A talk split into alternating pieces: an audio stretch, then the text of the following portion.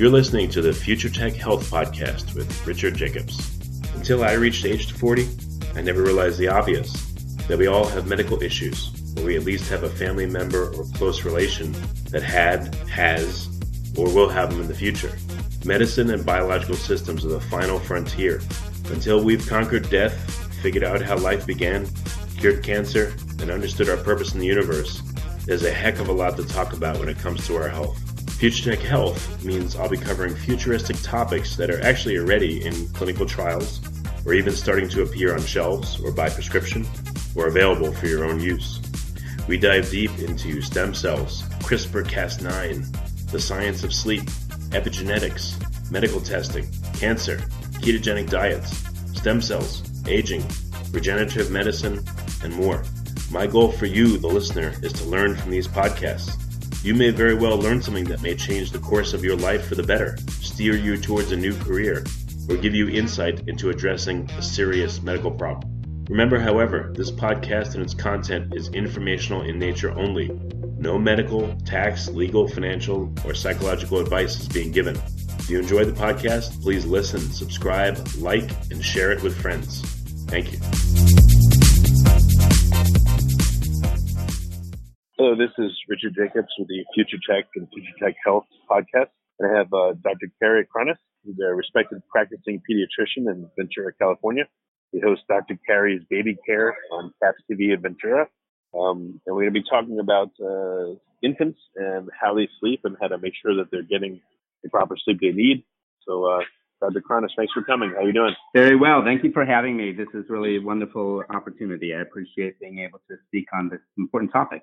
I'm sure everyone hears, you know, everyone talks about the parents and uh, the impact on their sleep, but you know, obviously, the most important impact is on the infant's sleep. So, what um, what got you into noticing or caring about how infants sleep?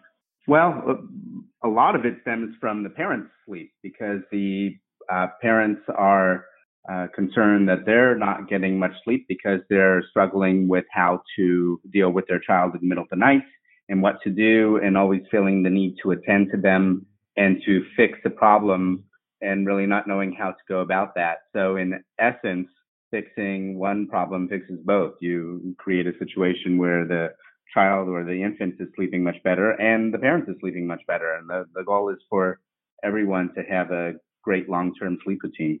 So what are some of the, uh, the issues that cause infants, uh, you know, to wake up so many times? Is that just a natural thing and you have to just deal with it? Or you know are there ways to have your infant sleep for longer periods of time? Well it is a natural thing to a certain extent. No one sleeps all night long. We wake up we look around we go back to sleep. The key to understanding this is at what points do we not need to attend to it to an infant and at what point do we help them to uh, learn to work it out themselves and to fall into a nice sleep pattern and the age I really start to push that is at the four month mark. Uh, first off, I don't think parents realize how much sleep an infant really needs at first. I, I tell them that they, the infant sleeps more than their average teenager. But you're looking at ideally 14, 15 hours a night and then a few naps during the daytime. So it's really a lot of sleep that children require. And early on, they're feeding every two to three hours during the daytime, and a child can go up to five hours at night. If you have an ideal world, they would go to sleep about 6:37 p.m. They'd wake up about midnight for feeding. They'd wake up again at 3 a.m. for feeding, and then by morning, when the sun comes up, they're uh, they're up again for a feeding. Usually, at that point, every 90 minutes or so, they naturally want to take another nap. So you'll get a few naps in during the daytime, and then 24 hours goes by and you start all over again.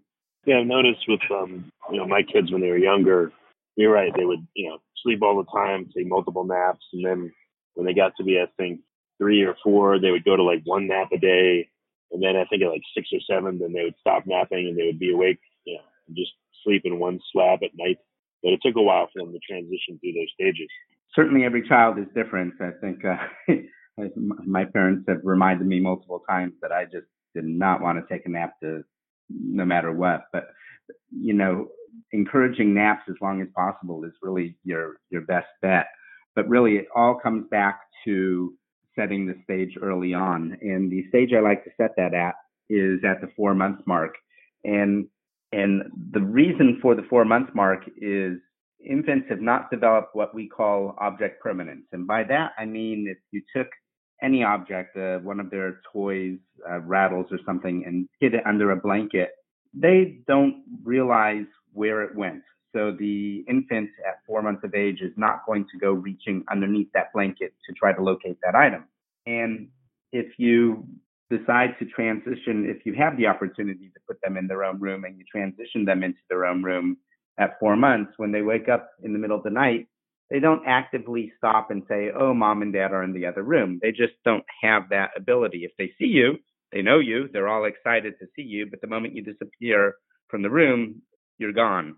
And then setting this sleep stage at this point is really your easiest time to transition because by oh five to seven months of age that object permanence will kick in they will know that rattle is under the blanket they will know you're in the other room and if you get them used to a good sleep cycle a, good sleeping situation in their own room at that stage you have a much better chance of keeping that uh, sleep pattern in a good progressive manner long term now so the question to ask oneself at the four month mark is, do I want my child in my bedroom at two years of age?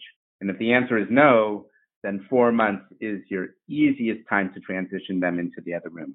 Not to say that you can't do it sooner, uh, later, but it's much more difficult. Four months is your best time. Well, what about, um, so do you focus on the four month plus mark, or do you also help parents that are having problems in the first four months, or are there no real great strategies for that? For the first four months, my recommendation is generally to calm your child, attend to your child's needs, and don't let a child fuss or cry for a long period of time. You really want to. for me, for the first four months, the child is in complete control. If they are fussy or hungry or whatever, you attend to them. Uh, trying to keep feedings at least two hours apart and holding and comforting but not worrying so much about setting a, a pattern of having them sleep a long period of time. If they need your attention, you attend to it. If they don't, you let them lie calmly. It's really at the four month mark that I start to work on setting that pattern that should feed long term. Again, if they have, if the child has their own room to be put into, four months is the best time. Uh, it's the easiest time, I should say. I, I discourage monitors if a baby is fussing at four months, there's really no reason to go rushing into the room. If they're screaming their head off, it's good to go in and just make sure things are okay. Is your child jammed up against something? Is something wrong? Does the diaper need uh, changing? Is there something that needs to be attended to? And if everything is okay, it's really okay to, you know, give your child a few pats and, and leave the room. At that point, it's really up to the parent's discretion feeding should not be an option after four months of age. It's really the time to stop nighttime feeding. And I really discourage mom from being the pacifier. And and if they're screaming, there are multiple methods. Some say simply leave them alone if everything is fine and things look good, let them cry and just walk away. Others will feel the need to, they just can't do that. So they will feel the need to want to calm their child. Ideally, they should not pick up their child at that point. And if they do, feeding should simply be off limits and bringing them back into your own room should be off limits too. So choosing the strategy for calming is really up to the parents in my mind, but not feeding them and not bringing them back into the parents' room is really what I'm after starting at four months. Well, when you say feeding them, uh, if you have a breastfed baby versus uh, formula fed, is there a big difference? Because I would think breastfeeding would go through their digestive system a lot faster and they would need to eat more frequently regardless of their age. At four months, they really don't need to be eating in the middle of the night, whether breastfed or bottle fed. About the only difference that uh, I address is in the middle of the night, mom might want to pump once or twice to maintain milk supply so she can breastfeed long term. And not every mom is going to dry out uh, because they're not breastfeeding in the middle of the night, but it certainly is a possibility and and the way to help reduce that chance is to simply uh, pump in the middle of the night. Right. What does through the night mean? Does through the night mean that you know, five hours for, you know, a kid of that age, that's through the night? Or is it eight? Or is it longer? The it's it's longer. I mean, you're still going to put your child to sleep at about the same time, which is about seven o'clock ideally, and that can vary from family to family um, and the situation. But typically seven o'clock, and then that will be up until five or six in the morning. And again, no one sleeps all night long, so I do expect that child to wake up periodically, look around, maybe make some noises, and then and then ideally soothe him or herself because what you really want is a child who learns to soothe himself, puts themselves back to sleep when they wake up and not not rely on food or outside stimuli to put themselves back to sleep. So the goal is to eventually have a child who is older, who's good at getting themselves to sleep, and the time to start working on that is the four month mark. So a four month old can go 10 to 12 hours without food? Or longer, yes. Simply there's no reason why one needs to eat, just like an adult. You have your last meal at night. You really don't need to be eating until uh, the sun comes up.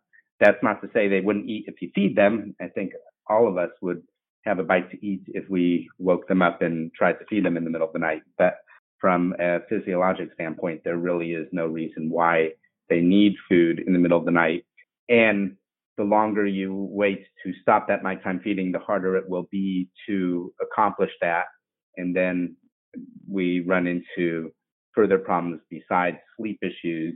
You can, as the teeth start coming in and food is against the teeth, you're going to lead to cavity issues and a whole bunch of other things that we'd like to avoid. So, so the goal is to set the stage long before that becomes an issue. So, what is the goal and what's the path? You know, does it take a whole month or multiple months to, um, you know, to get a kid to self-soothe and go through the night without feeding, or, or what does this process at, look like? At four months, it's actually much easier than parents think. I think they often get anxious about the prospect of it and and hold off trying to do this because they think it's going to be a difficult task. But then when they actually go ahead and do it, the uh, parents, at least in my office, who come in and are good about setting a stage at four months of age are surprised at how simple it was to get their child to sleep all night long. And they're usually the ones who are bragging to their friends at a year of age when their child is sleeping wonderfully and the other parents are struggling to try to set a routine with them at a time which is much more difficult than had they done it previously. So rarely do I have a parent who has difficulty with setting sleeping stage at four months of age as long as they stick with it. Now, having said that, there are times when parents want to go backwards, and I really try to discourage them. It's natural when a child is sick. For instance, you have a child who the parent has done a wonderful job setting a limit, getting their child to sleep through the night starting at four months of age. They're not feeding them, they're not going in, they're really happy with how their child is sleeping. And then at six or seven months of age, their child gets a cold or they go on vacation somewhere or something happens where the sleep is disrupted and the parent's first instinct is to want to bring the child into their own room or have them sleep with them. And now they've created a problem because they've now created a new expectation that the child tries to hold on to. And it becomes very difficult to go back to a good sleeping arrangement. So I really try to get parents to stick with the routine despite what the situation is whenever possible. And if they have to deviate from that routine because they're on vacation and they don't have a separate place for the child or whatever, the moment they are back in a stable situation is to simply go back to that routine and just deal with the fact that it might be a little difficult for a few days until we get back to where we were again. Do you have um, any significant amount of parents that don't have their child sleep in a crib but sleep in the bed with them for the first four months? I do have quite a few parents who do that. It is certainly discouraged by the American Academy of Pediatrics because you have a higher chance of a child being on their belly and suffocating or being rolled on or being injured. I'm also aware that it's very cultural, so some cultures are much more likely to want to co sleep than others. Will I go out of my way to make clear what the risks are, I also make clear that regardless of what their sleeping situation is, they really should transition their child to their own bed or their own room at four months of age. And to elaborate on that, there are many situations where parents simply don't have a, a separate room for their child at four months of age. That's just not an option. They have a one bedroom place and they have a they have the ability to put a crib in the corner or some other place. And it's at the four month mark that no matter where they're sleeping, I really encourage them to at least put them in their own bed and not go attempt to them and and try to uh, calm them uh, if possible in the middle of the night and also not feed them in the middle of the night. So, well, at four months, they may not have the luxury of putting their child in their own bedroom. They can at least not have the child in their own bed and have them in their own crib so we can establish a good sleeping habit. Because because otherwise they're back at the situation of do you want your child in your bed at two years of age? And if that answer is no then four months is still your easiest time to make that transition. Yeah what's the leeway on that? So is five months getting a lot harder? Or six months or a year? Or how long of a window well the window is when object permanence kicks in, and that can be anywhere from oh four and a half to six and a half months. Typically, it varies from child to child. So that's that's really the barrier that one is fronting, and because parents are reluctant to want to put their child in their own bed or own room, or some some parents are uh, trying to get that to happen as early as possible, makes the likelihood of it happening much higher. So four months again, since they don't need to be eating in the middle of the night and object permanence hasn't kicked in, is just a convenient time to make that transition. Are there any other developmental cues that you know either help the process or make it more difficult? I'm not sure developmental cues per se would uh, help or make it more difficult, but certainly a child who tends to be a little more fussy and uh, cries a little bit more and needs a little more calming can become more of a challenge for a parent. But I think that when you have that kind of situation, you have to also take a look at the bigger picture and ask yourself, is my child really getting 13, 14, 15 hours of sleep a night? Are they taking three naps during the day? Are they getting two to three hours of sleep during the day plus that sleep at night? And make sure that total uh, sleep hygiene, for lack of a better term, is sufficient it's usually the child who isn't getting enough sleep during the daytime and night combined that tends to be a little bit more fussy and irritable. That's not to say that you can't have medical issues that can make it challenging. You could have a child who has reflux uh, that's rather painful and that the underlying condition may need to be addressed, or you might have some medical issues with the child that one needs to attend to.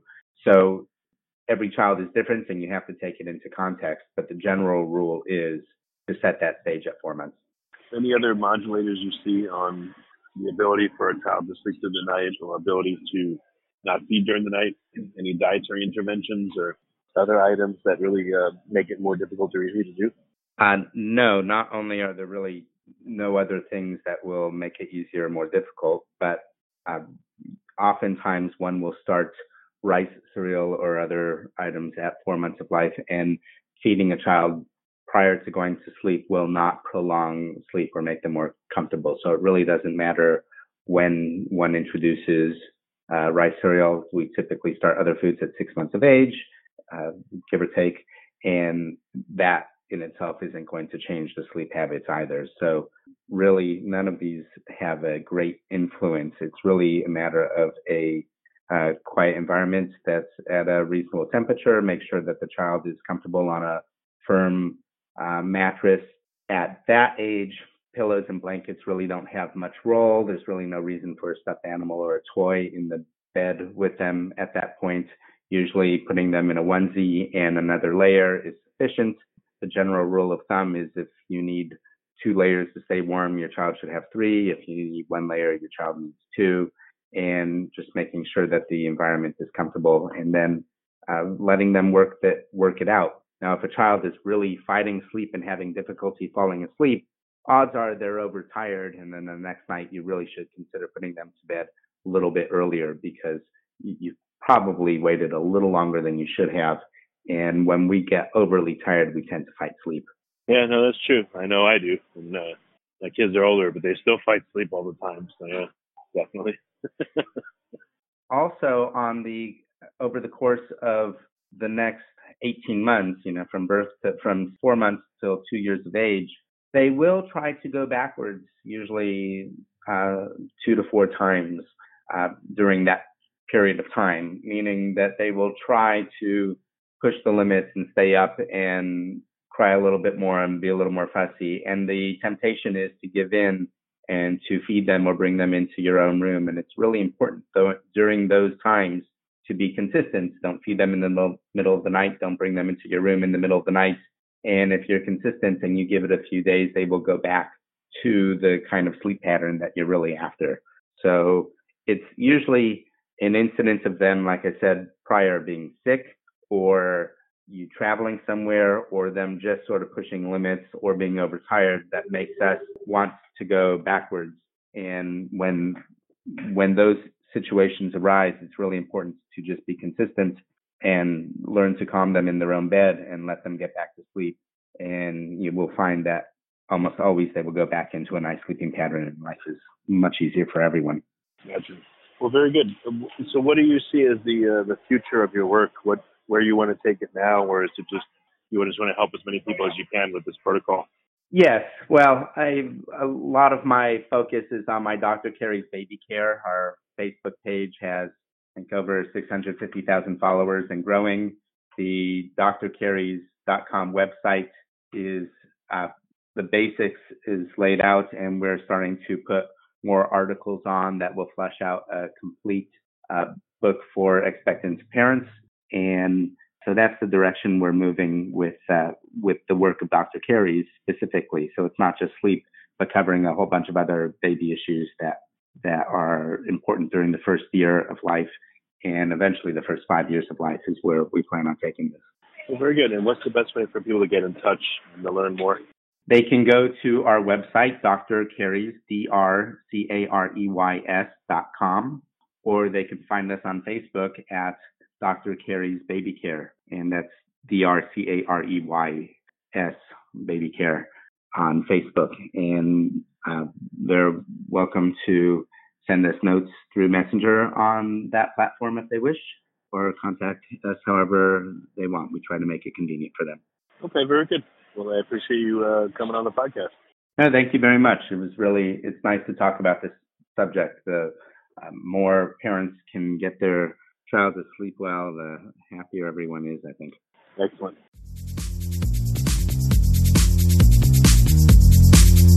You're listening to the Future Tech Health Podcast with Richard Jacobs.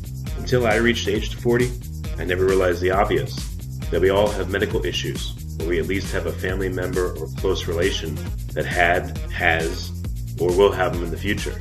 Medicine and biological systems are the final frontier. Until we've conquered death, figured out how life began, cured cancer, and understood our purpose in the universe, there's a heck of a lot to talk about when it comes to our health. Future Tech Health means I'll be covering futuristic topics that are actually already in clinical trials, or even starting to appear on shelves or by prescription, or available for your own use. We dive deep into stem cells, CRISPR Cas9, the science of sleep, epigenetics, medical testing, cancer, ketogenic diets, stem cells, aging, regenerative medicine, and more. My goal for you, the listener, is to learn from these podcasts. You may very well learn something that may change the course of your life for the better, steer you towards a new career, or give you insight into addressing a serious medical problem. Remember, however, this podcast and its content is informational in nature only. No medical, tax, legal, financial, or psychological advice is being given. If you enjoyed the podcast, please listen, subscribe, like, and share it with friends. Thank you.